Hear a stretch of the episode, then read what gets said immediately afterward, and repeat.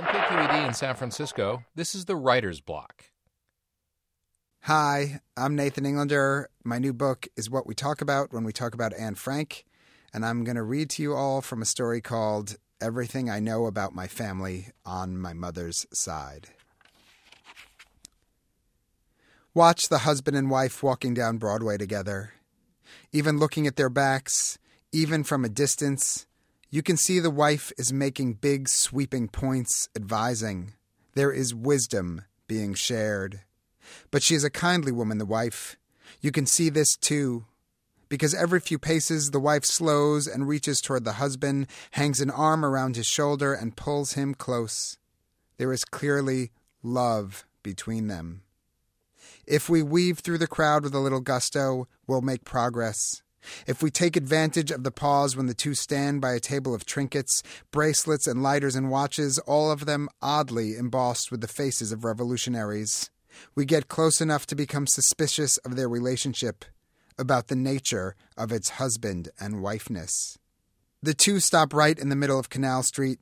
The wife faces the husband, and the point she argues is so large it's as if the wife believes traffic will stop for it when the light changes, as if should the cars roll on, it's worth being run down to see her point made. It's then that we catch up, then that we're sure, as the woman smiles and hooks her arm through the man's, guiding him safely across, that the wife is not a wife, and the husband not a husband. What they are, it seems clear now, is boyfriend and girlfriend, and that girlfriend, upon closer inspection, seems to be a cat eyed and freckle faced Bosnian. Standing next to her, looking 10 years older and with a mess of curly hair, the other one, the boyfriend one, is, we see, just a little Jew. And recognizing the face, taking it in, we see that the little Jew is me.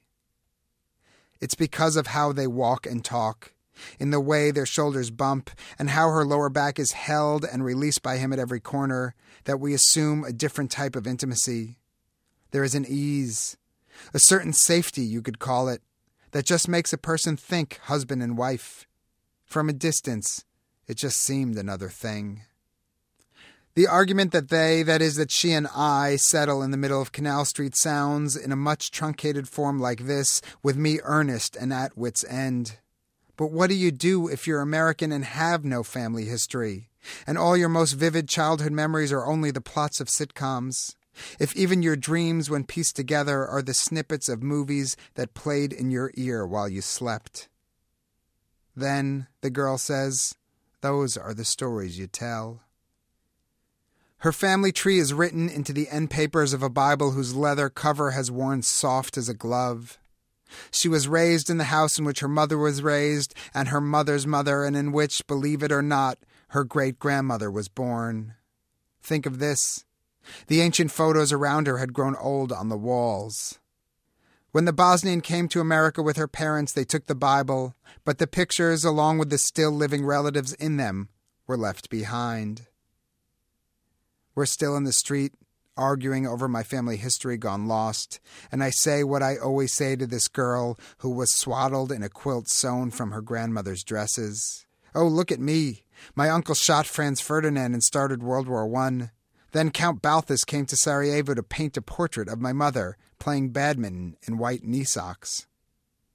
For this, there's always a punch in the arm and a kiss to make up. This time, I also want a real answer. What you do is tell the stories you have as best you can. Even if they're about going to the mall, about eating bagel dogs and kosher pizza. Yes, she says. You don't mean that. I don't mean that, she says. You find better stories than that.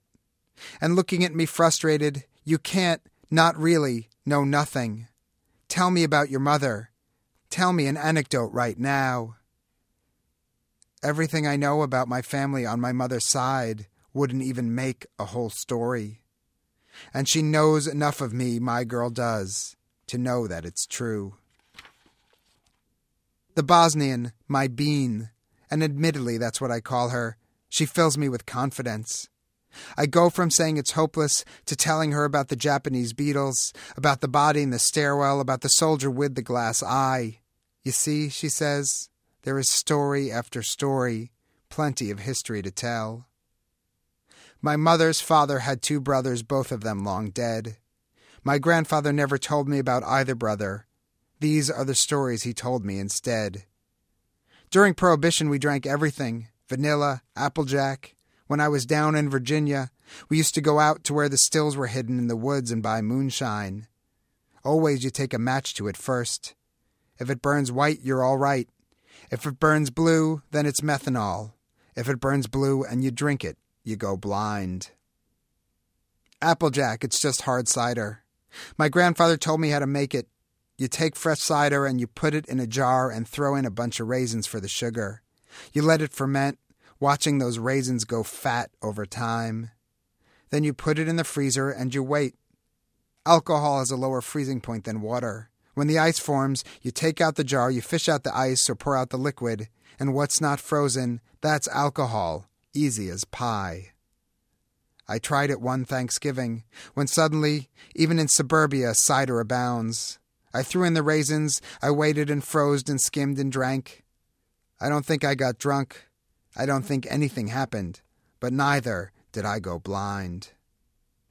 If you were to climb into my childhood head and look out from my childhood eyes, you'd see a world of Jews around you. The parents, the children, the neighbors, the teachers, everyone a Jew, and everyone religious in exactly the same way. Now look across the street at the Catholic girl's house, and at the house next door to hers where the Reformed Jews live. Now what do you see? Is it a blur? An empty space?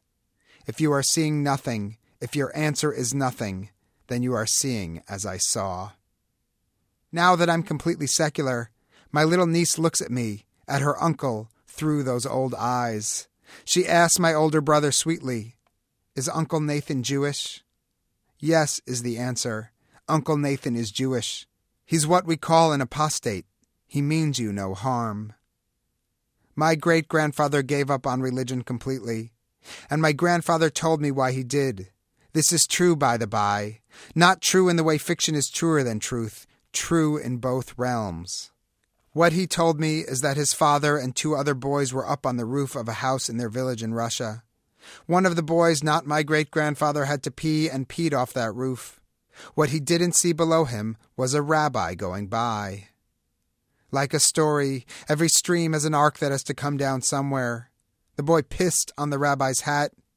The three children were brought before the anointed party. They were, all three, soundly and brutally beaten.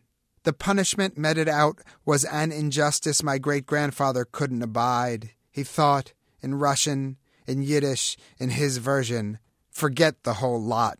I'm done. Up until this story, all I knew was that our family was from Gubernia. That's where we hailed from. And when I tell my sweet Bosnian, who also speaks some Russian, she shakes her head, looking sad as if maybe everything I know really isn't enough. Gubernia just means state, she says, like a county. To say you were born in Gubernia would be like saying you were born in state, as in New York State or Washington State. To be from there is to be from anywhere. Or nowhere, I say.